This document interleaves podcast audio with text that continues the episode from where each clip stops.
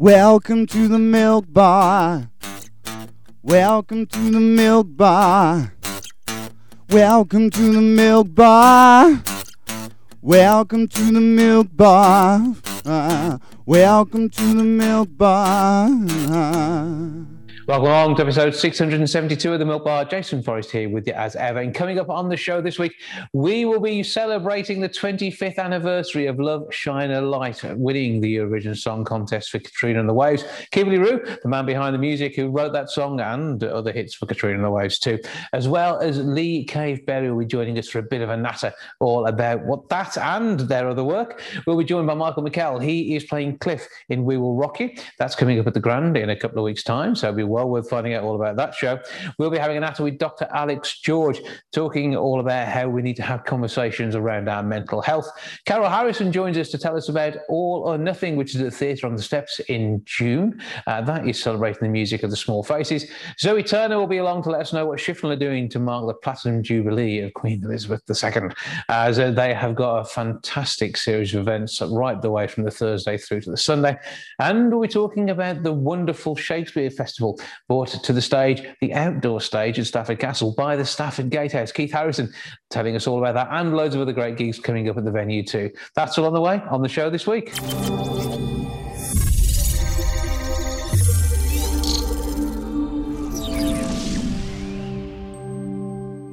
Over the long bank holiday weekend to mark the Queen's Platinum Jubilee, there are all sorts of events taking place in Shifnal. Zoe Turner is here to tell me more about what's going on. Hello. Hello. So, uh, how are you involved in all this? What's going on? I'm a councillor on Shifnal Town Council, Mhm. and I'm also a member of a community group called Shifnal Matters. Um, and, and it's sort of one of the events is like a joint event that both both parties are organising. So um, that's how I'm involved in it, as it were. Um, and then the other events on here are from the local church, who we do have quite close ties to. Mhm. Yeah, St Andrews have a Thanksgiving service on the Sunday, as well as Yeah. uh, uh, yeah, being involved in a- an awful lot of other stuff. Because uh, there's, there's a huge amount of flyers. You've given me a lots of information on all this. Lot. So There is a lot of basically, information. it's Thursday, Saturday, and Sunday. So Friday, you get to see all the stuff that's going on on telly. Is that the way it works? You can do, or there is still quite a lot of. I mean, a lot of places in town are having like their, their own street parties, or there's some of the shops are, are like um, doing best decorated window. I think there's a fancy dress competition around the pubs as well. So, um, you know, there's going to be something even on the, the Thursday. It's just we we don't have the details of it here. And, so yeah, on the Friday the whole four days, you know, for, for visitors and for people that live in the town, it's just going to be one long party and holiday. Well, I do, I do like to say you've got a family fun day on the second. I'm looking at the list. You've got pub teams, tug of war, a colour run, kids fancy dress, vintage, vintage classic cars, uh, centre stage musical, ice cream, which is going to be fab, and um, you got the dog show as well. So there's there's all sorts of stuff actually happening. So Yeah. how does it all work? How do you get involved in this? Is it just a case of turn up on the day? Um, if you want to, because we do have still have some spots left for some of the shows, like the the dog show, Mhm. um, the colour run. There's still some places left in the afternoon, and if you're a craft store or an art store, or you've got an old car or an old tractor, we still do have a few places left, so you can book onto those first. Because obviously we want to make sure that everybody can get on, so we don't Mhm. want to be overrun. Yeah. Um, we're asking people to book for those through um, Eventbrite. Okay. Um, so if you just go to Eventbrite and search um, Shifnal Fun Day, it should come up, um, or there'll be links on our Shifnal Matters 2021 Facebook page, Mhm. um, and also I'll put them on my uh, Twitter accounts and things like that as well. So that'll be Zoe Turner. Um, so yeah, you just need to book on because there is a small charge for the vehicles and obviously the arts and crafts stores, and there is um, I think it's seven pounds and sixpence or something for the colour run Mhm. um, which is really good because actually the, it's a lovely little thing. You get like um, a medal afterwards, and it's in the shape of like for the Queen's Jubilee, and it says on the back the date and and and where you, you did the colour run, Yeah. and you get like um, a band as well, and obviously a bottle of water to refresh you afterwards as well. So. So yeah, if, if that that's really good, and it's for children from six upwards. So, you know, it's supposed to be like for a family event because it's only a short course. So if you're a proper runner, um, you know, you, you, I don't want to just people to end up thinking it's going to be like three or four miles because it isn't. It's it's probably about a mile and a half, but it's just a bit of fun on the day. So And, and that's what all this is about. It's about getting everyone together in the community and having a great time, uh, marking yeah. the Queen's Platinum Jubilee, and but doing it in a, in a way which builds community spirit, which is exactly what the whole day is about. I mean, uh, yeah. are you old enough to remember the Silver Jubilee back in the day? Um, how many was that? Twenty one. 1977. 1977. Oh yeah, I do just about. I, I, I, street I, mean, I, was five, and I remember stuff this sort of happening. Yeah. But this this is the first real, yeah, massive one because it's the first time we've ever had a platinum jubilee in, in the UK. And uh, yeah. I mean, it's it, with everything you got going on on that sort of fun day, that's going to be amazing. But then you've got the fair on Saturday. Yeah, there's a that's at the St Andrew's Church. Mm-hmm. Um. So yeah, that's in the in the church grounds and that's from midday till 4 p.m and there's loads there as well lots of cakes lots of food bouncy castles oh, there's Hooker Duck face painting the bubble stall yeah. making crowns uh, i mean uh, you, you've already got a crown i think haven't you Oh yeah, yeah. I'll, I'll, sure, I'll get get that out over the weekend, shine it up, and uh, you, walk yeah, around town. Yeah, I think it. so. Doing your, doing your Queen impression. Uh, but yeah. uh, there's another another tug of war. Tug of war seems to be quite popular uh, in Shifnal. Yeah, well, we, we I think everybody's trying to to get some of the older traditional mm-hmm. fair mm-hmm. games, if you see what I mean. Because yeah. obviously it is a, a seventy year reign, and what we find fun now isn't necessarily what was in place at the start when um, she took over the reign. So I think some they're, they're trying to find some of the older games for people to play. So. That's all a bit of fun. So that's all going to be good. So that's yeah. that's uh, twelve through four, and uh, the Royal Platinum Jubilee Fair, and this was uh, at St Andrews. So uh, that's that's all taking place on a Saturday. Yeah, and um, I'm looking forward to the Sunday. To be fair, because there's um, a grand picnic with with a brass band. What more could you ask for? Yeah, yeah. So um, I'm really looking forward to that. So I'll be taking my picnic round and, and a chair and everything else. And I hope hopefully the, the weather's supposed to be nice. I think so. Fingers crossed. It's, it's looking good. Yeah. I think I think these things. Yeah, we don't we don't want any rain on the parade, particularly when there's a Jubilee parade in the morning as well. Uh, that's all starting yeah. uh, at the uh, well, it's been led by the Royal British Legion, and uh, you're meeting at the War Memorial Club at 10 a.m. So uh, that's worth uh, being part of as well, and sort yeah, of making it a, a, a fun day. The town. Yeah. Sorry, they'll walk around the town on that, and then it ends back up at the church for the Thanksgiving service at eleven. Um, and that and they are going to be doing that outdoors as well if it's nice, um, which they did on Easter Sunday, and it was lovely to have everybody outside and the sun shining, and it was it was a lovely service. So and obviously they can speak to more people, more people than than like just going in the church. So that'll be really nice the Sunday. So a little short walk around um, some Thanksgiving, and then some food. What more can you ask for? No, it sounds brilliant. It sounds like Shifnal's really getting yeah. on board with the whole celebrations to mark the Queen's Platinum Jubilee. It sounds absolutely brilliant. And uh, so uh, various groups all coming together and having a great time. So give us all those details again and where we can find out more. Get yourself booked in if you want to be involved on the Thursday Fun Day, uh, which is if you've got a vintage vehicle, uh, whether you want to be part of the craft fair or uh, the other events taking place, including the colour run. Yeah, so you can well you can um, either email any questions to shifnal.matters at gmail.com. You can go on the Shifnal Matters Facebook page, which is Shifnal Matters 2021. We're advertising it all on there as well. Um, or the obviously St Andrew's Church have got their own Facebook page as well, although a lot of their stuff ends up on ours. Um, or you can find out on the Eventbrite section as well. So if you just go to the Eventbrite website, which is eventbrite.co.uk, and just search for Shifnal Fun Day. Um, and it'll all come up there what we're doing and if you want to book onto anything as well like the colour run or the dog um, competition as well actually um, because obviously we don't want to we want to make sure that we've got just enough dogs to be uh, yeah. nice and entertaining but not too many these things have to be got right it's just a few weeks away not far off now all coming up It yeah. is the second through to the 5th of june Friday, there's going to be loads of events in the village anyway, but uh, mostly it's about uh, Thursday and that family fun day, Saturday with the fair at St Andrews, and the events taking place at the uh, War Memorial Club and uh, through to St Andrews later on on that Sunday, and of course loads of other stuff as well. And I think, by the yeah. things, all the pubs in the town are making an effort too, so it's going to be great. Yeah, yeah, all the pubs and the shops, they've all, um, you know, trying to do, decorate themselves and, and do fun things as well. So, but as ever, it's fantastic to talk to you, mm-hmm. Zoe Turner. Thank you for joining us. Thank you very much.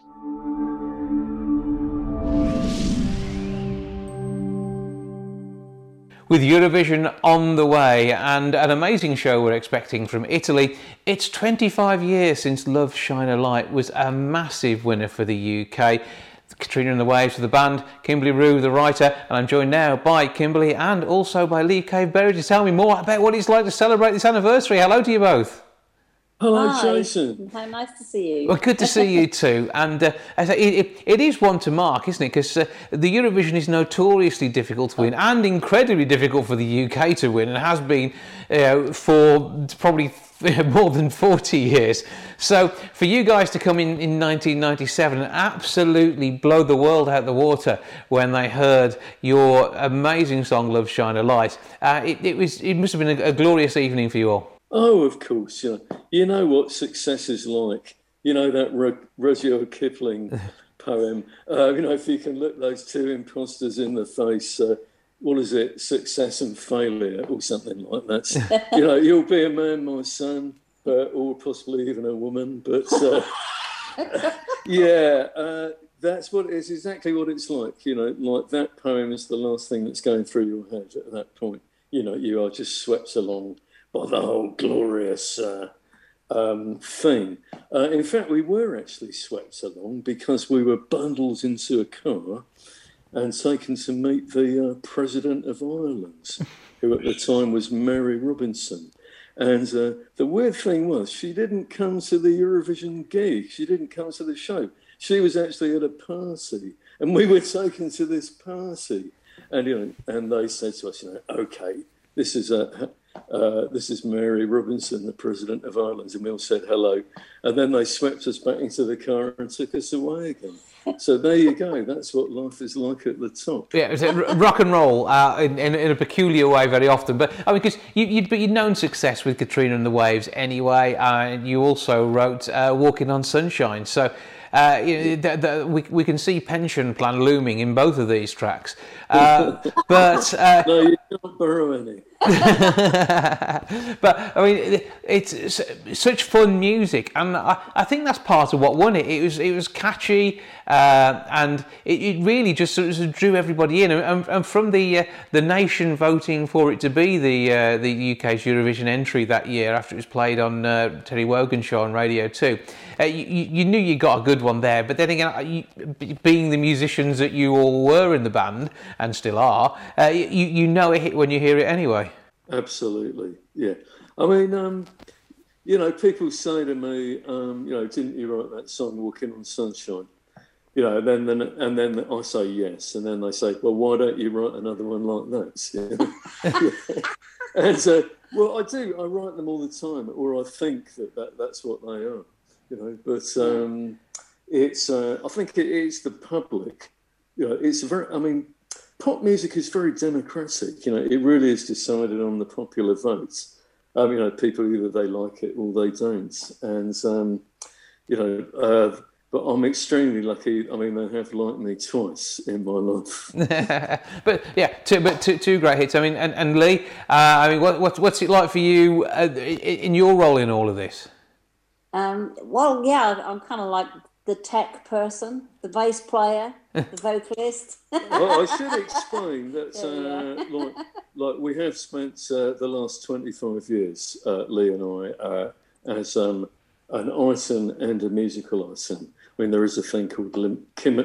Lim and Kim, Lim and Kim, Kim and Lee, yeah. there is a right. thing called Kim and Lee. And we've, we've actually made something like 13 albums together since Katrina and the Waves split. Uh, and uh, we, you know, there's a thing called, uh, I mean, without wanting to advertise another radio station, there, there is a thing called Mike Read's Heritage Chart, and we are what they call these days heritage artists. Mm. And we know we get played on that along with like the Slade Sweet and everybody else. Yeah, 365 yeah, for example. Well. Yeah, and, uh, good, yeah. yes, I mean, that's what, we, that's what we've been doing. Yeah, we have had current chart success, success, but no, not many people know about it.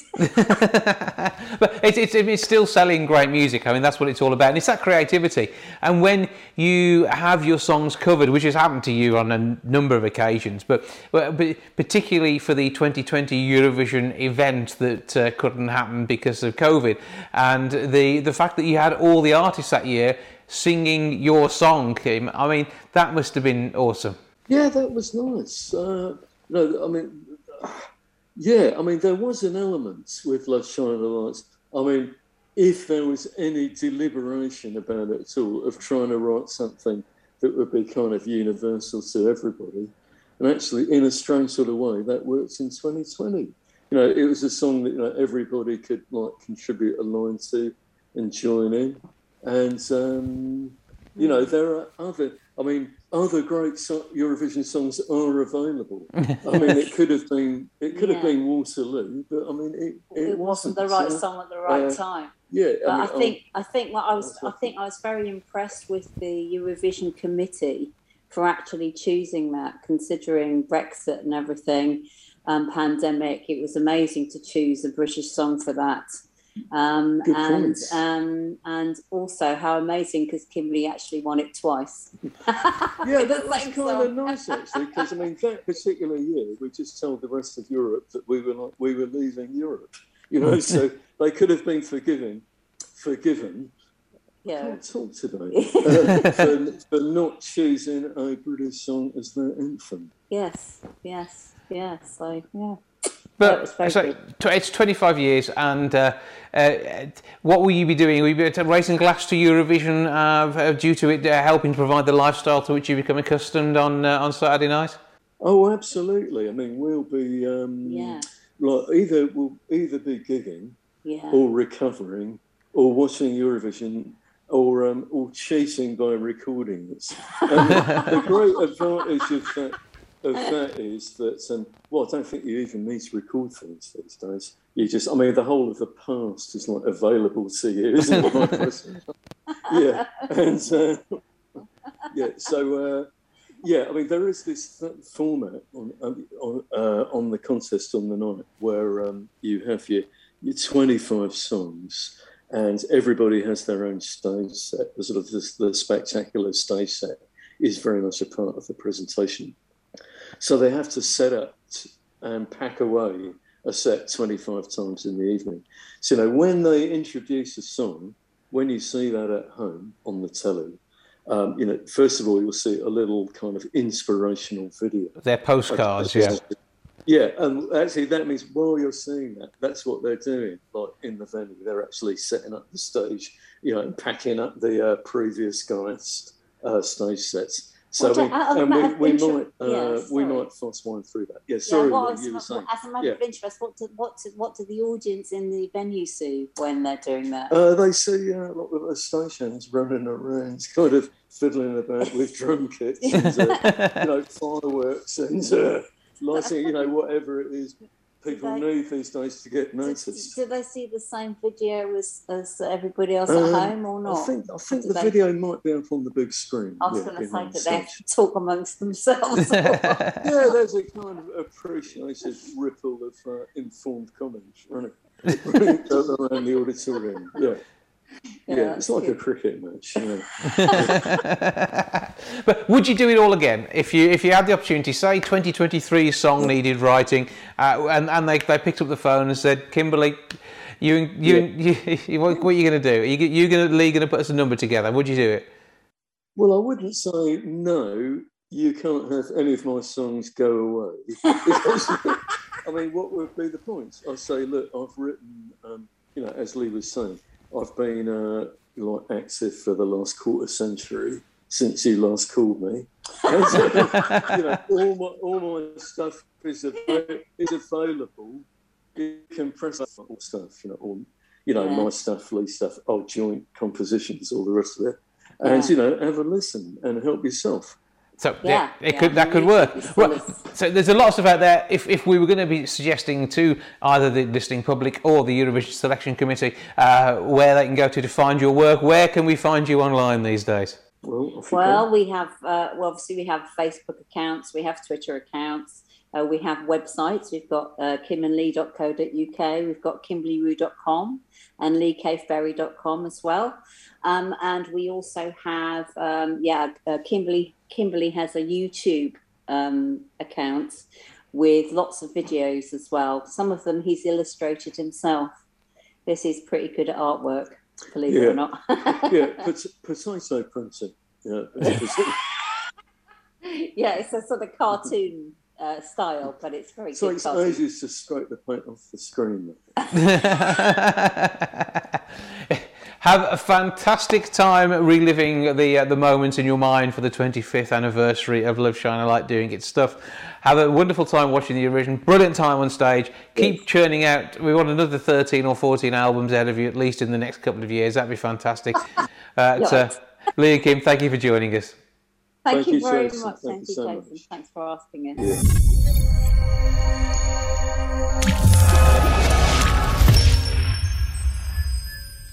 We Will Rock You will be taken to the stage at Wolverhampton's Grand Theatre from the 23rd through to the 28th of May. A fusion of a story by Ben Elton and the magical music of Queen. It is a show which will impress just for the 24 Queen hits that are in there.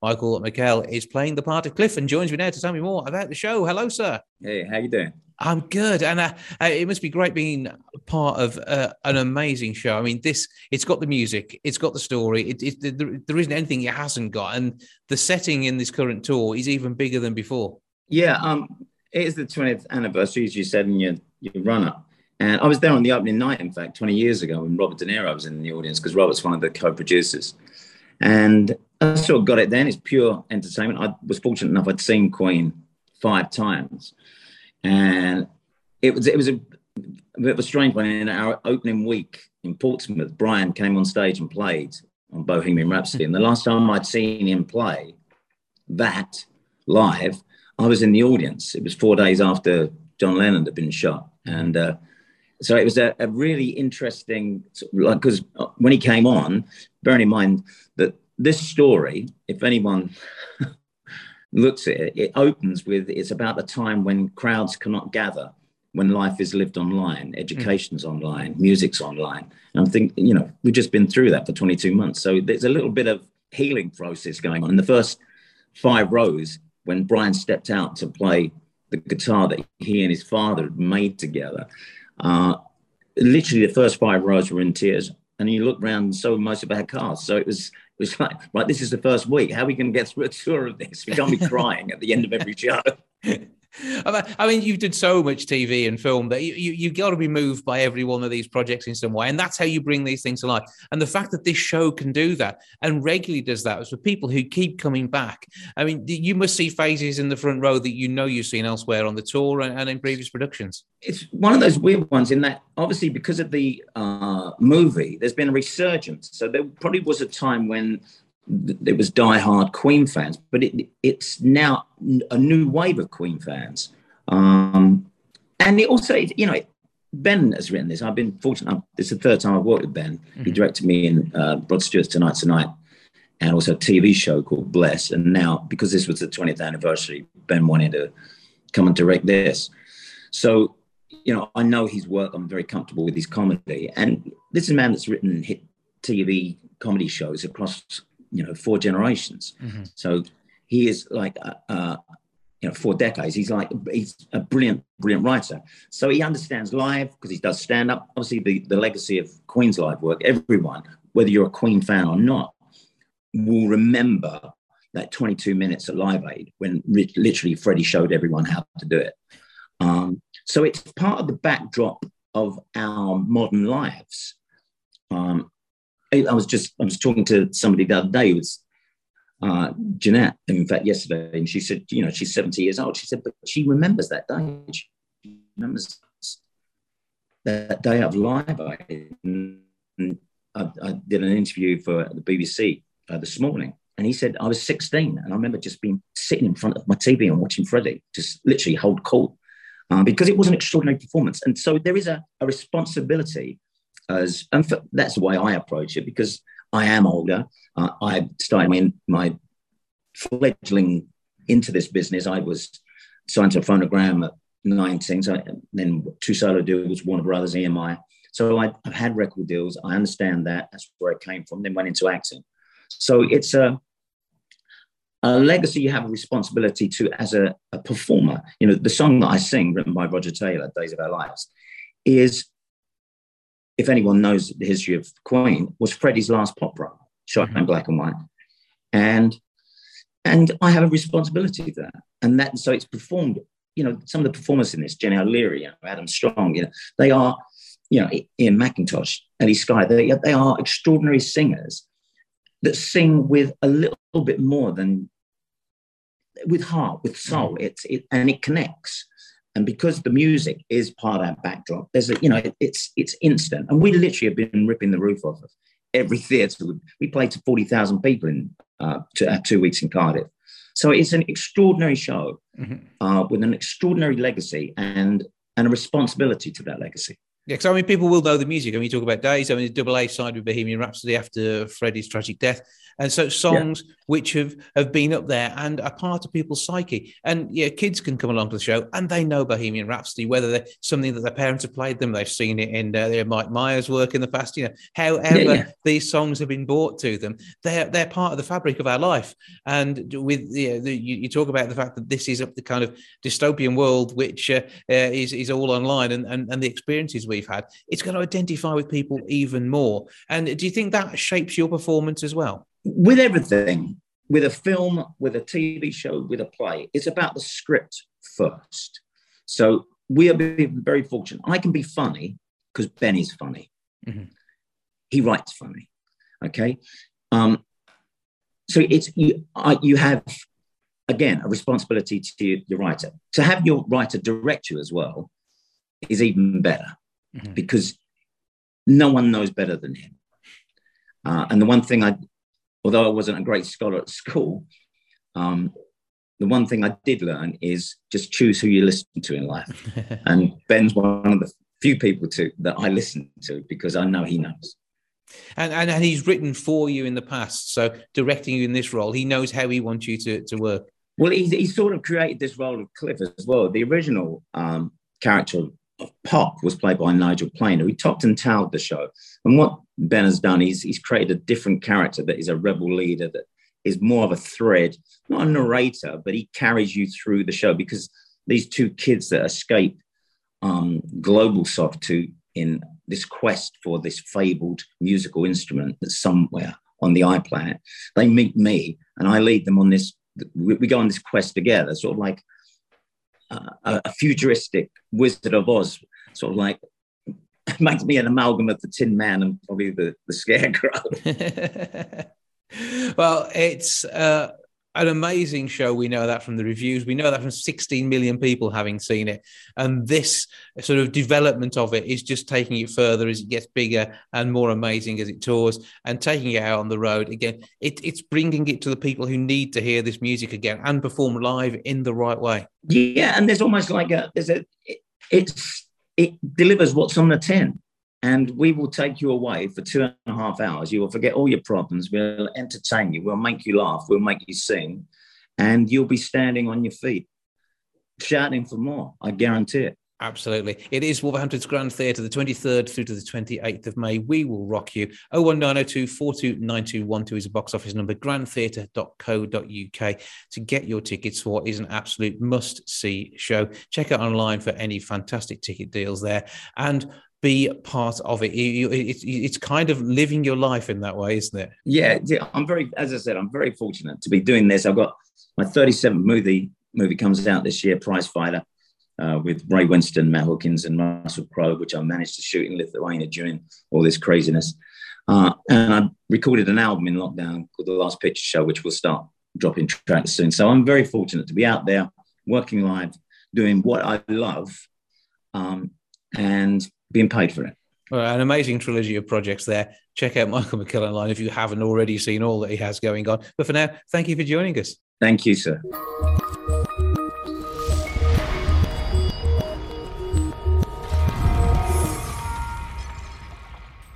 Next week is Mental Health Awareness Week, and having a conversation around your own mental health seems to be a bit of a blocker for many people. So that's more. I'm joined now by Dr. Alex George, UK Young Mental Health Ambassador. That's a grand title. Well, it does sound a grand title, doesn't it? Nice to see you, Jason. How are you? I'm good, and good to see you again. And with so many people having had a very rough time during the pandemic, lockdown, and beyond, uh, with the concerns that they've got around probably finances and a lot of other things going on in the world at the moment. Mental health is very much in the fore, and having a conversation is a vitally important starting point. It, it is, it is, and uh, it's interesting because the the research uh, commissioned by Fitbit found that actually only about 40% of us are talking when it comes to our mental health.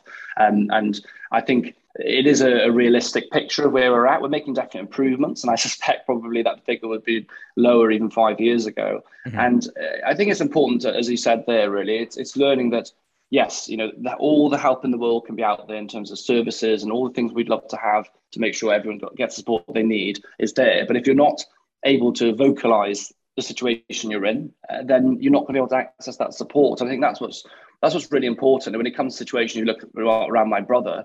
You know, clear when we lost him, he didn't talk to us about the situation that he was in. Mm-hmm. So we would have given, we would have moved heaven and earth to support him whatever way he needed to. But you have to make that step of vocalizing the scenario that you're that you're facing. Um, but one of the positive things we're seeing as well from research is that talking to a close family member, you know, 22% of people choosing to do that, which is a positive thing. Uh, and also people actually aware, aware now, I think particularly since the pandemic, of the importance of things like sleep, uh, you know, healthy eating habits, exercise, and, and self care. I think that's something that's really increased. I think particularly in that positive side of mental well being. You know, is understanding that looking after yourself can help prevent maybe difficult times from coming. Absolutely, and so uh, exercise will release uh, hormones in the body, which are going to make you feel better. And uh, uh through uh, that sort of thing, you you can you can self help. And even if you don't want to to speak out to a health professional, certainly, I mean, talk to your friends and family, and maybe it, do it whilst going for a bit of a walk and measuring it with a Fitbit. Yeah, absolutely. I think it's you know life is all about uh, looking at the different kind of pieces of the jigsaw puzzle and what pieces might be missing. And there's no one thing that fixes everything. You know, going out for a run is going to cure everything in life, but that as as part of an overall picture, when you think about each aspect of what makes your well-being and what makes your your life, you know, each aspect and working on each individual thing can overall you know improve that picture. As you said you know talking about mental health doesn't have to be done in like sat down at a table very serious conversation about it. It can be done going a walk can be going for a drive. It's about interacting with a person in a way that you feel comfortable and choosing the right person as well. It's something that you think that can kind of understand or listen. And it's not about expecting, you know, if you're the person listening as well, you're not there to fix a person, right? Okay. You know, unless you're the psychiatrist, the, the GP or the mental health support worker, you're, you're there as a friend or family member or as a colleague. And so just listening and saying, look, I'm going to be here with you and this is you know i'm going to be here to support you and this is what we're going to do you know not trying to fix them so the first part is listening and the second part is signposting so it's mm-hmm. always helpful for people to know where they can kind of direct people to get support so i will say you know uh, I mean, there's a few places uh, for that you can really direct people, but Hub of Hope is a fantastic one because it's basically a website that people can um, go on. Hub of Hope, put the postcode in as to where you are, and it'll tell you all the support services that are in that area, charity and otherwise. So it's a good one to remember because hard to remember all the individuals sometimes, but that is a mm. good one, I think.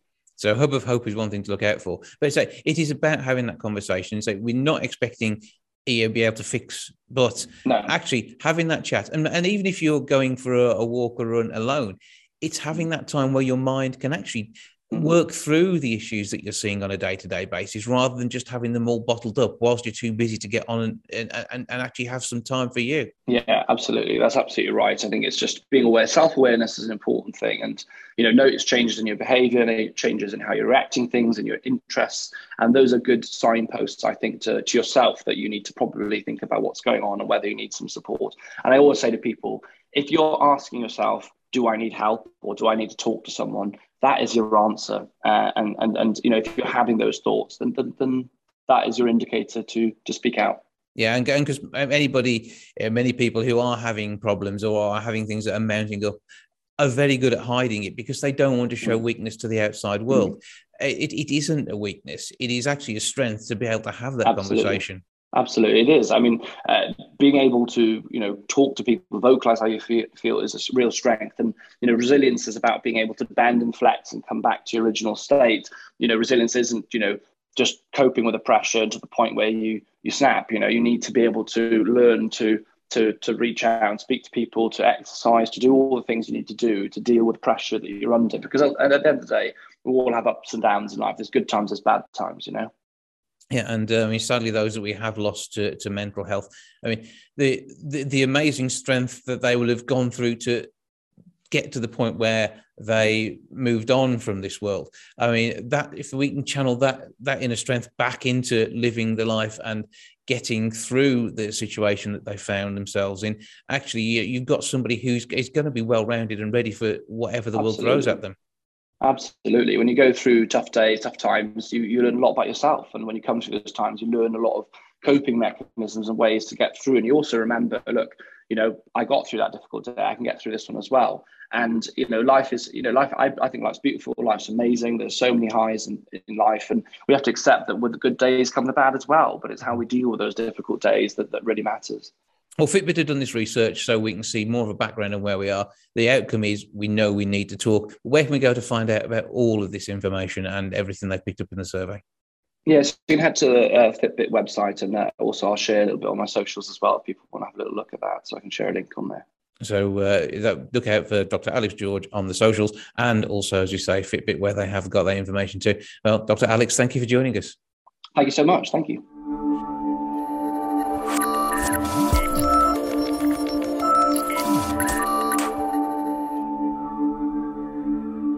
On the 24th of June at the Theatre on the Steps in Bridgnorth, you'll be able to experience the whole story of the small faces. The all or nothing experience is what will be taken to the stage. Carol Harrison is here to tell me all about the show. Hello. Hello, Jason. How are you? I'm all right. I trust we find you well. Uh, yeah, yeah. Thank you. Yeah, very good. Very happy to be back um, doing live shows. Back out there on the stage is fantastic after these last two years. So I yeah, know. it's brilliant yeah. That's, that's that's the thing isn't it? I mean, and, and you're so used to appearing live as well of course uh, i think things like eastenders which is where many people know you from. Yeah many people do and many other things on telly from i've been in their living rooms for the last getting on 50 years. yeah, but, but, longer than you care to remember, but not long enough for anyone. Yeah, we want yeah, more. Yeah. That's what we want. We want more. That's how it we works. Want we want more, but we want live. And um, and it's a fantastic show that we're bringing to Bridgnorth Theatre on the Steps on Friday, 24th of June. Um, and uh, the, sh- the show actually was uh, is my creation. I wrote it, directed it, mm-hmm. uh, produced it, um, and it opened um, in London in 2016, and it was a really big success. And we toured it all around the country. So a lot mm. of we've got a lot of fans out there already. Um, it toured for two years, and then we went into the West End. Um, so it was a huge hit.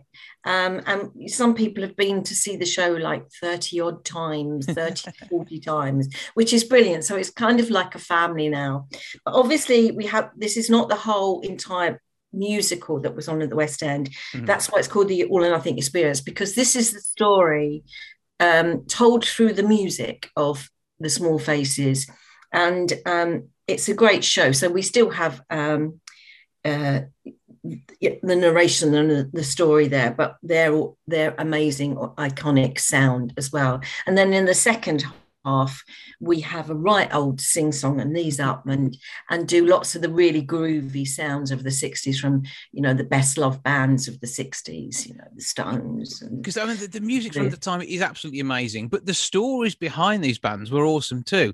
And yeah, yeah. some of it's amazing how some of them managed to live through these things, isn't it? Let alone uh, yeah, uh, survive to, to this day as, as, as, as some of these acts still do.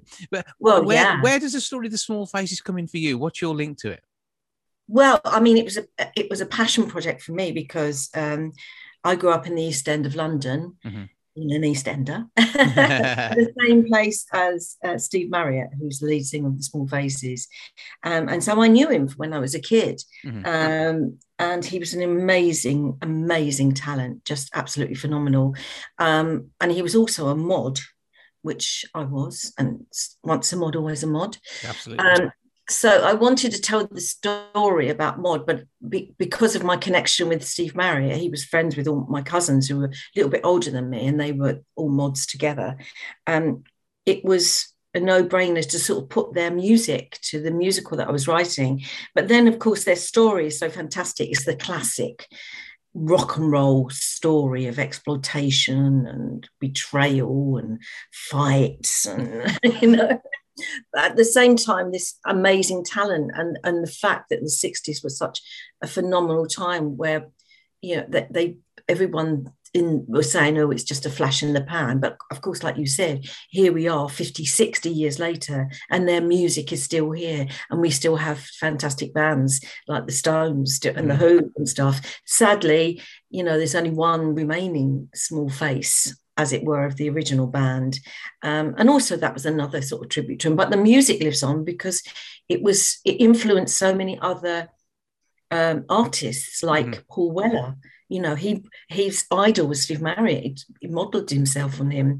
Steve Cradock, who's a, a, good friend, who you know the whole Britpop movement, you know, and there's always re- revival in mod. So the story is it, it's a it's a fantastic story of success, you know, tinged with bittersweet. Um, but it's a true celebration of their music, and you know everybody wants to dance and get up and sing and, and laugh and you know so it's a fabulous experience and a wonderful rocking night out yeah and it's a part theatre show part storytelling and part mm. party i think you've got it all here haven't you yeah well that's the way to do it and it you know mm-hmm. we all want to we all want a party. But, you got classic hits still I raving up this age. Yeah well, that's the way. But I mean, throwing yourself around Itchy Park or uh, what are you're going to do about it? And and all these songs uh, yeah, so, so part, songs. part, yeah part of that story though and it's it's the background to how these songs came about because each of those songs they they, they are storytelling songwriters aren't they? Well they are very much influenced by like Itchy Park was a a bomb site that we used to play on. You know that that like it's not some great you know royal park. It's this bomb site. Um, um, and yeah they all have a story and that's what i love about them. And they very much use the london language in that as well which i i'm really wanted to celebrate because you know it is my language and i still want it to be heard and spoken and and realize how colourful and funny it is as well. Yeah, so it, Itchy Park is the story. Uh, it's about you know the haves and the have-nots, really. You know, um, so um, and and because Steve was an actor as well, and he was very much influenced by musical, and he was uh, the original originally in the um, the first production of Oliver. Mm-hmm. Um, and played Artful Dodger in that as well. So he was very much into theatrical storytelling as well. And a lot of their songs reflect that, like, wouldn't it be, you know, wouldn't it be nice to get on with my neighbours, you know, lazy Sunday and stuff like that. There's so much storytelling in all of their their their music, as well as this, you know, he had one of the, the most best and blessed voices of all time. Um, you know, the best blue-eyed soul singer, and, and I think they're, you know, one of the most underrated bands of the '60s, but not by people in the business, not by other musicians, because to them they really are, you know, iconic. Mm-hmm. I think it's that split between the the mods and the, the rock and roll, the blues influences, the skiffle mm. influences, and all of those. Uh, it, it's almost as if you know, one one is the, the favoured choice when it comes down to representing the 60s. But this music, you know, got going in 1965, they were at the heart of everything that was happening, and uh, it's it's it's different to, to the Stones, but it is still the, the same energy and uh, yeah. the, the, the, sort of vibrancy that is that is there, and they're just uh, amazing tracks. And uh, it's, it's one of those things. I, yeah, these are legacy tracks, aren't they? They will live forever. They will live forever, yeah, and as you know, and the fashion is very iconic of that time as well. Um, and uh, yeah, as for the sound, I mean, the, the bands at the time were all into the, the you know listening to R and B and mm. the, the black music at the time and a lot of that was much more successful here than it was in the states at the time because there was segregation and um, pp arnold is a good friend of mine who worked with the small faces as well she became much more famous here than she was in our own country mm-hmm. in the states and so the youth loved that music and loved all, all where it stemmed from you know the delta blues the memphis blues and all that stuff and they created like the stones and the who they created their own british type r&b sound mm-hmm. you know which is amazing you know and that's that's what we're hearing um, in their songs as well, as well as all the storytelling and the British influence with it as well. So, you know, it's a it's a heady mixture, really. But, how do we see the lineup on stage? How is the story told? Who have you got in there? Well, we've got a lot of the, the musicians from the original band, mm-hmm. um, and we also have um, a narrator who tells us the story, who's, who's, who's the sort of iconic mod, mm-hmm. um, and and tells the story as it goes through the years, and and you know, towards the time of when Steve Marriott walked out on the stage at the at the Ali Pali, um, just dramatically, and that was the end of the Small Faces. But of course, then they went on to do these. Um, have these amazing careers. He was humble pie with Pete Frampton and mm and the Faces. You know, Rod Stewart became the singer of this with the Faces. Um, Kenny was in the Who, and and Ronnie wrote most amazing music as well uh, with um, Pete Townshend. So yeah, so it, it kind of sparks that off. It's it's just you know the the music and the narration of that and dance and dancing, iconic dancing and the fashion as well is all there. And I'm going to guess you're enjoying the fashion yourself a bit when you're part of this. Oh yeah, I mean, I I I love the fashion. Yeah, in fact, when we did the stage show, you know, a lot of the costumes were actually from my wardrobe. when we started off, you know, it was just, yeah. I think, as you say, once the mod, always the mod. So you have that. The the fashion was was very much part of it, and certainly being a mod is very much fashion is part of it. You know, like Stevie said, you know, you can knock my music, but don't knock my tailor. You know? so I think that was a really way of, of working class people expressing themselves. You know, one of the lines I, in the show that I say is, um, you know, that they thought just because we come from a place full of bomb sites and no bathrooms, we can't have style and taste, you know. well, we told them where to go with that one, you know. Sort of so it is very much rebellion of, of, of um, the class thinking of the time, you know, well, that is reflected in it as well. Well, you can live that rebellion and enjoy the music and the, immerse and, yeah, yourself into the period. Yeah. yeah, yeah, yeah it's a totally immersive experience because we do encourage people to get up and dance and, and join in. Yeah, definitely. It is all or nothing experience at the Theatre on the Steps. It's the 24th of June. Eight o'clock is when the curtain goes up. 01746 766 477, the box office number, or nip along to theatreonthesteps.co.uk and you can see all that's going on, get a little taste of the show and make sure you get yourself down there, get your tickets booked, and it's exceptionally good value for money at 20 quid. You can't say fairer than that, can you? Absolutely not. That sounds good to me. Oh, Carol Harrison, thank you so much for joining us. Thank you for the show, and uh, thank you for you know, being part of the lives of the small faces that actually brought this to fruition from the early days. Oh, but it's my honour and pleasure. Thank you so much. We look forward to seeing everyone there at the Theatre on the Steps. There's plenty going on, all centered around the Stafford Gatehouse, including a Lit Fest and their amazing outdoor Shakespeare production. To tell me more, I'm joined now by Keith Harrison. Good afternoon. Good afternoon, Jace. How are you, mate? I'm all right. Are you all right? Keeping busy? I think last, last time I saw well, you was at uh, the Panto. Oh yes, it was. Yes. so, uh, what is on the way? Because so we'll, we'll, come to Shakespeare in a bit, but you're very excited by Litfest in association with the University of Wolverhampton. That's right. That, that's the first time we, have done this in Stafford, and it's a, uh, a literature festival. So there's all sorts of um, events going on about centered around books and reading and poetry and story selling. And uh, as you say, it's in conjunction with the University of Wolverhampton, who are working on a big project that, that we're involved in as well. Uh, it's, it's, called uh, Stafford Learning Town. Mm-hmm. So this is a, this is something that's bringing together lots of, of groups and of people in, in Stafford. And the Lit Fest has got all sorts of events on.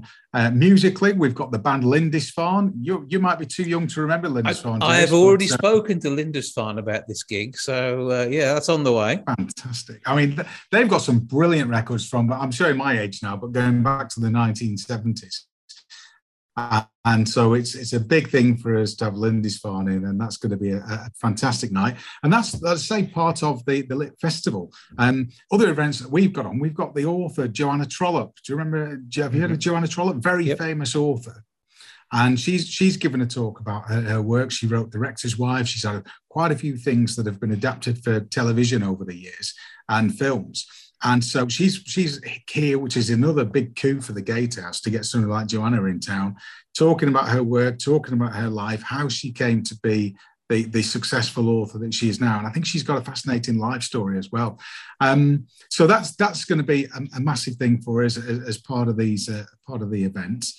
Um, we've also got two or three plays on. We've got a fascinating play called The Second Best Bed, which has got great Midland connections. And it's about Shakespeare. We'll come on to Shakespeare at the castle mm-hmm. in a moment. Um, but when Shakespeare died, he left his, his wife, Anne Hathaway, only one thing in his will, which is bizarre, and that was the second best bed. and nobody quite knows why that was. Um, so, uh, so this is a, a, play looking at that and looking at the uh, the the ins and outs of, of why the bard only left this this woman who was the love of his life allegedly.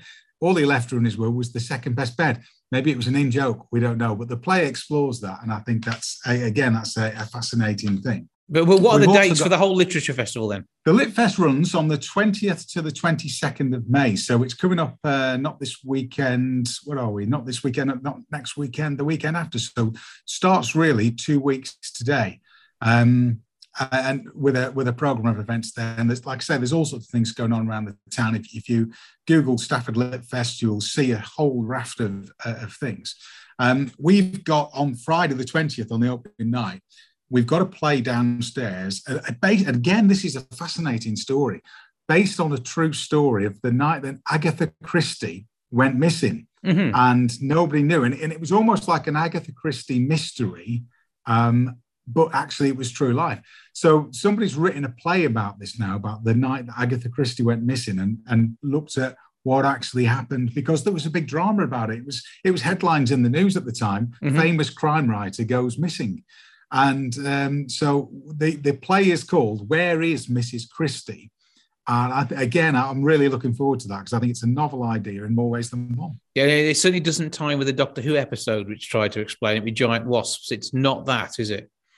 Oh well, you, you, maybe maybe you're ahead of me there. but I don't watch Doctor Who. Last time I watched Doctor Who, it was Tom Baker. So, well, yeah, so, uh, I, I, yeah, I have to admit, I haven't seen it since the David Tennant days properly. I don't think, but uh, yeah, uh, it, so the, the, the, they touched on that, but I think it's probably less scientific than the uh, the, the play. The play is going to be a bit more grounded. I'm going to guess. Maybe she wasn't. It. Maybe she was in the TARDIS. But that, yeah, no, I think is a think possibility. The, um, I think the uh, um, the uh, the plays a bit more grounded than that, but it, it's a fascinating story. And then the other event that we've got is again a, a fascinating story. It's called Posting Letters to the Moon, mm-hmm. and these are based on the true uh, live letters between Celia Johnson. Now, remember Celia Johnson, the actress, Brief oh, Encounter, yeah. uh-huh. and her husband Peter Fleming, who again was was famous at the time. And these, he was based out in, uh, in in the Far East during the war, and these are her wartime letters and they're actually read by her daughter. Um, so they've put together a play based on this called Posting Letters to the Moon, which is again, and it, it's a fascinating snapshot, not just about this love story between somebody who was a famous, very famous actress at the time and her husband who was serving in the war, um, but also about the the social life at the time, you know, the, the, how society was during mm-hmm. wartime in the in the war years. So again, that, I think that is a fascinating. Thing. That's called posting letters to the uh, to the moon. That's on the Sunday night, the twenty second of May. That's one of the things that closes the the Lit Fest. But earlier on in the day, on the Saturday, we've got a poetry slam. We've got storytelling. There's all sorts of things going on at the Gatehouse on that weekend. And I say it's, it's all in conjunction with the University of Wolverhampton, which is our prime sponsor down here. And those links between Staff and Wolverhampton, we get loads of people coming up to the Gatehouse from Wolverhampton, uh, one of my favourite cities, and uh, a place I know very well. So yeah, it's uh, that link is is getting stronger by the uh, by the weeks really that, that we've got there with uh, with Wolverhampton. Absolutely. Search out for the Stafford Literature Festival or nip along to staffordgatehousetheatre.co.uk and you can see details of all the events and get yourself along to those. Pick something and be part of it. Sound like a, a, fantastic event. But something I'm really looking forward to is the Outdoor Shakespeare Festival, uh, all taking place at the wonderful Stafford Castle, 24th of June to the 9th of July. And it is amazing. It, it, it, it, it is the, uh, the, the jewel in the crown of the Stafford Gatehouse calendar. It absolutely is, and uh, tickets for it are, are, flying out, and we've sold nearly five and a half thousand tickets so far. Um, the the capacity is about 11,000. We've changed lots of things uh, this year. I'll come on to in a minute, but mm-hmm. it's it's very unusual for us to have sold so many tickets at this stage. I don't think it's ever happened before. Uh, and so that is a, a huge vote of confidence. And I think, again, it shows that people are are really keen after what everything that happened with COVID because this show was was meant to take place in 2020, then mm. it was 2021, and obviously COVID put the, the mockers on on those two events. So we've got people now been waiting three years to see this show, and it's almost like there's been a great unleashing of feeling that people can't wait to get up there, back up to the castle and see it. And as you say, you know, I've been. We, this is the 30th anniversary of um, Stafford Shakespeare um, events up at the castle. And as a Stafford chap who's lived here for 30 odd years, uh, I remember going to the very first one. Uh, uh, but I've probably been to about 20 of these. And, and if you've never been before, as Jason says, this is the highlight of the year for, for everybody in Stafford. And we get now people coming from all over the country. I put something out on Facebook last week about just about how tickets were going and one or two things. And there were people responding from the Isle of Wight, from Scotland. Um, somebody uh, got in touch to say they're coming over from Bruges. You know, this is a, huge event, and and it's a massive thing for the town now because people are saying to us, "Can we recommend hotels? What are good restaurants?" So you know, to get all these people here and to get a real buzz about it. I was down in London uh, a couple of weeks ago, and when um, was some sort of uh, showbiz event, you know, as they are, and uh, and when I said where I was from, the first thing they said was, when, "When's your Shakespeare festival taking place?" And this was, you know, this was, they didn't know much about the Gatehouse, they didn't know that much about Stafford, but what they knew about was that we had this brilliant Shakespeare festival. So I think that's how the, the, the, buzz about it is, is spreading now. This was down in the West End, and, and out of the blue, somebody somebody found out and said, you know, how's it? How's the this? When's the Shakespeare Festival? I mean, so I think it's getting a lot more national exposure now. Um, we've had you know TV companies saying that they want to come up and do some filming when we when we uh, when we get the setup there, and it's a huge effort just to get the setup there. It's currently being built in a, um, a storage facility in mm-hmm. Stafford, and so we're we're what two months out, and the guys have been working on this set for two weeks already. So you know you can imagine how big it is, and the the effort and the operation to move it from the storage facility up the hill yeah, to that, a castle. You that know, hill's harder to walk, at, walk up when you're on your yeah, own. It, It, it, it, these things were designed to be difficult to get to. Yeah, uh, you know, up the hill, and um, so it's it's a, a, hell of an operation, really, to to see it in place.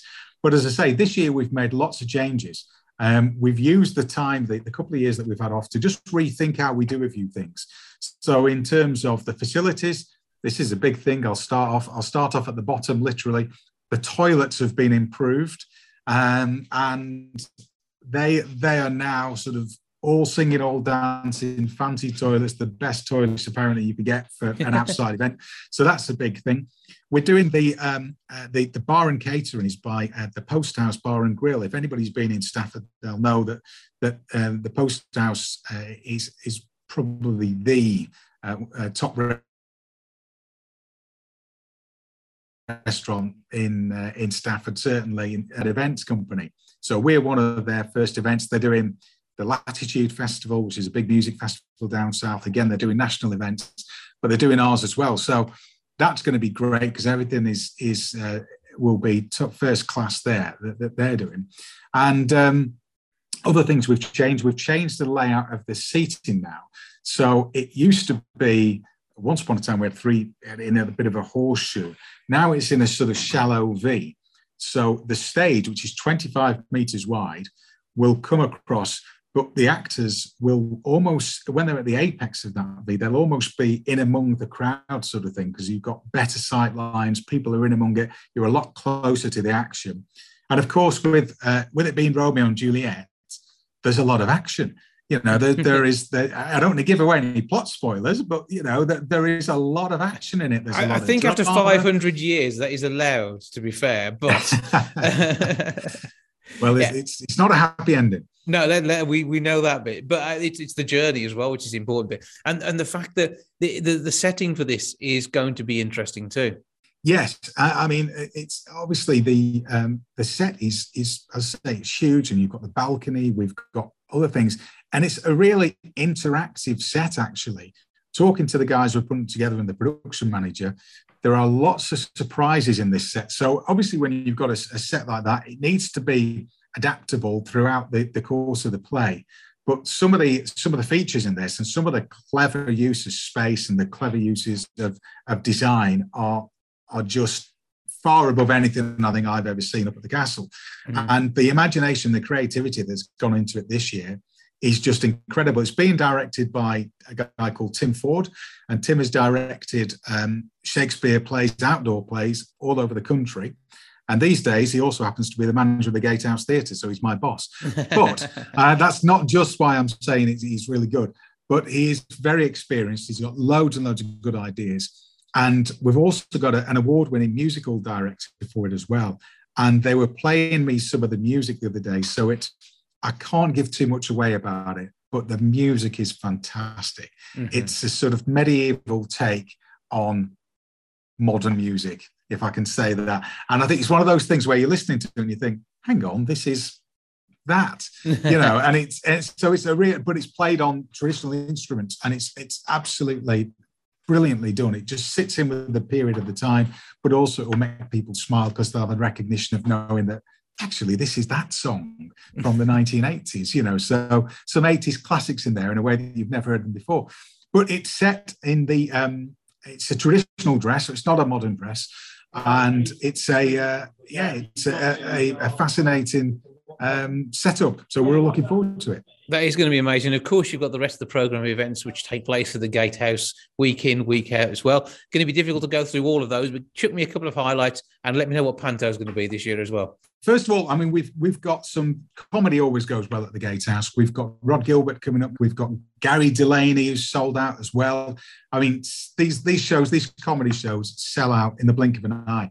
Um, and we've got comedy in the Met, which is normally on a, a Friday night and sells out. We've got it on a, a Wednesday night uh, in a couple of weeks' time because we've got the Lit Fest of the weekend. Mm-hmm. So if you, you're looking for your, your Friday fix of comedy, it's on a Wednesday this month in, in May. And that's a brilliant thing, comedy in the Met. What we do is nobody ever knows the names of the comedians who are going to turn up, but they so they appear and you're thinking, well, who is it? Sometimes they fly very much by the seat of their pants but they turn up and you can have some really big names there that have been in there down the years, or they'll just be people who are just on the up sort of thing and, and trying out new material. Sarah Millican is somebody who comes in on a fairly regular basis and she brings um, some comics with her as well. They do a show called Playground. I don't know if you've heard about this. And again, that they, they come in and they try out new material and Sarah brings you know some huge, huge comedians who, who play the big arena at the auditorium upstairs, and people flock. These tickets again sell out really quickly. So if you see on the website anything playground, get in there quick because they will sell out within half an hour. um, other big events that we've big shows we've got go, coming up. We've got a fantastic Neil Diamond show. Hello again, Neil Diamond. Mm-hmm. I'm a big, big Neil Diamond fan. I think he's fantastic. It's not just Sweet Caroline. There are so many other songs that, that he's done that, that he's just one of the greatest songwriters of all time for me. So I'm a massive Neil Diamond fan. That's on the 14th of May. Um, and then on the 19th, we've got one of the first really big dance shows uh, of the year, which is uh, Dracula, which is uh, Vortiz Dance Company. And again, it's set to modern music, some traditional music, some classical music but also people like um, Lou Reed, Philip Glass, and visually the pictures of this and the, the video that was seen, it is just mind blowing to have a show like that in Stafford. It is you'd think you would be anywhere in the West End. So that show is up on um, Thursday, the the uh, the nineteenth of May, and that is an amazing. And of course, it's Dracula, which is a brilliant story. Larry Dean is on. I don't know if you've heard of Larry Dean. He's another great rising comic. He's on in the Met in a couple of weeks' time. Lindisfarne, and then again another one talking about great singer songwriters. On the twenty eighth of May, we've got the Bowie Experience, and oh. you know he, every you know just just rattling through the, the Bowie tunes that, that they put together, and they do the full thing. They just run through his career really from from A to Ziggy, as they say. I don't know why they didn't say from ashes to ashes to Ziggy, but I think it goes backwards from there. But um, yeah, that's going to be absolutely fantastic as well. So we've got that. Then we're into the Lit Fest, and uh, and then yeah, we're coming into uh, Romeo and Juliet. But you're asking about the. Um, uh, the pantomime. This it's always year. worth teasing Panto. Um, Absolutely worth teasing Panto. Uh, Jace, you are invited to come to the ball. Okay. Uh, and it's Cinderella. Hey, so that's going to be a good one. It's, it's everyone. Uh, that is one of the, the, the top pantos. I mean, the, I, I, the, I, there are often not many different varieties of panto, but Cinderella is one of those that absolutely shines every time, isn't it? Yeah, and again, after what after after what we did last year with Snow White, which was, as you know, uh, you came to see it. I know, I and, and, I hope you liked it. I did very um, much. It was it was absolutely brilliant. So we've set the bar high there in the past twelve months, and now uh, Cinderella, we've said to the production team, look, you've got to go big. And so we're talking some huge names to be in it this year. And uh, we're all very excited about who we're going to get. I think Stafford's got a great reputation now because people love coming to the Gatehouse. It's a lovely theatre, a lovely town. They know it's going to be packed audiences. Um, everything is geared up. So I think it's one of those things whereby the cast are looking at it and saying, Stafford's a really great place to go and spend because obviously the cast are here for four or five weeks doing the show yep. over Christmas. It's a big thing for them, and the fact that they they like the town and it's a nice place and there's nice bars and restaurants and the Gatehouse is a great place. I think that's that serves as well in attracting big names. Obviously, we had Maureen Nolan, Rebecca Keatley, Keith Jack last year. So we're, we're hoping for, for people of that ilk again. And some of the names they're talking to, I am like, wow, please, yes, let's get these people in because it'll just be a, a, fantastic, fantastic thing for us. But again, we just know that the production values, again, the production values of, of the pantomime are far beyond really what, what we should have um, for a, theatre of this size in the, the provinces in, in, uh, in England. And I think, you know, what we're, what we're putting together is an absolutely first class show that would stand it stand up against something you'd get down in London or in one of the big cities, and it's here on your doorstep in Stafford. So yeah, and, and, I know people love going to all of the different pantos in the area. They head off to Wolverhampton, Stafford. They head up to Stoke to the yeah, and they, they head into Brum too. So yeah, if you can fit in four or five pantos at Christmas, you're going to have an absolutely amazing time. Yours runs from the 9th of December through to the 31st, and uh, yeah, finishing off on New Year's Eve, and uh, that must be brilliant fun for everybody too. Yeah, I, and I know because I mean I love the Grand. I've been going to the Grand for years, and I know that they used to have one of the longest running pantos in England, didn't they? And they carried it on to about two or three weeks into into January. I think with ours, we, we get to New Year's Eve. It's a big finish on on New Year's Eve, and yeah, that that again, the the New Year's Eve one that the the Snow White just had, the place was packed. There was a massive send off, every stand innovation, all the cast loved it. It was amazing. So we're looking for the same again this year. It's funny that the people come in the first night, they come on the last night, and certain people, quite a few people actually last time, they came two or three times during the run. I kept seeing people. And I was saying, "Didn't you come last week?" And they say, "Yeah, we, are bringing my auntie this time, or we're bringing grandma, we're bringing the kids." So that's that again is is a great thing about it. And uh, yeah, Christmas. It seems mad, doesn't it? What are we in May, and we're, we're, we're talking about you've got, Christmas. You've got a plan for Christmas, so this is the time to get your tickets. It'll be on us before you know it. Yeah, and well, uh, the yeah. thing is, if you buy your tickets now, you, when you get to Christmas, they're all they're all paid for. You know, you don't. That's it. Yeah, and uh, you can you can gift wrap them for Christmas as well.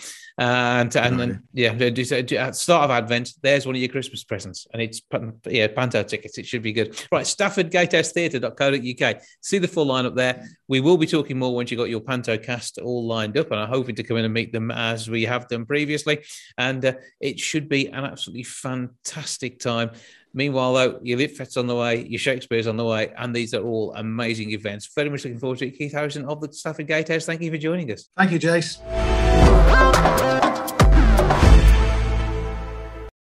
That's a lot for this week. Thank you so much for joining me. Back with episode 673 next week. I'll see you then. Ta for now. Goodbye from the milk bar. Goodbye from the milk bar. Goodbye from the milk bar. Goodbye from the milk bar.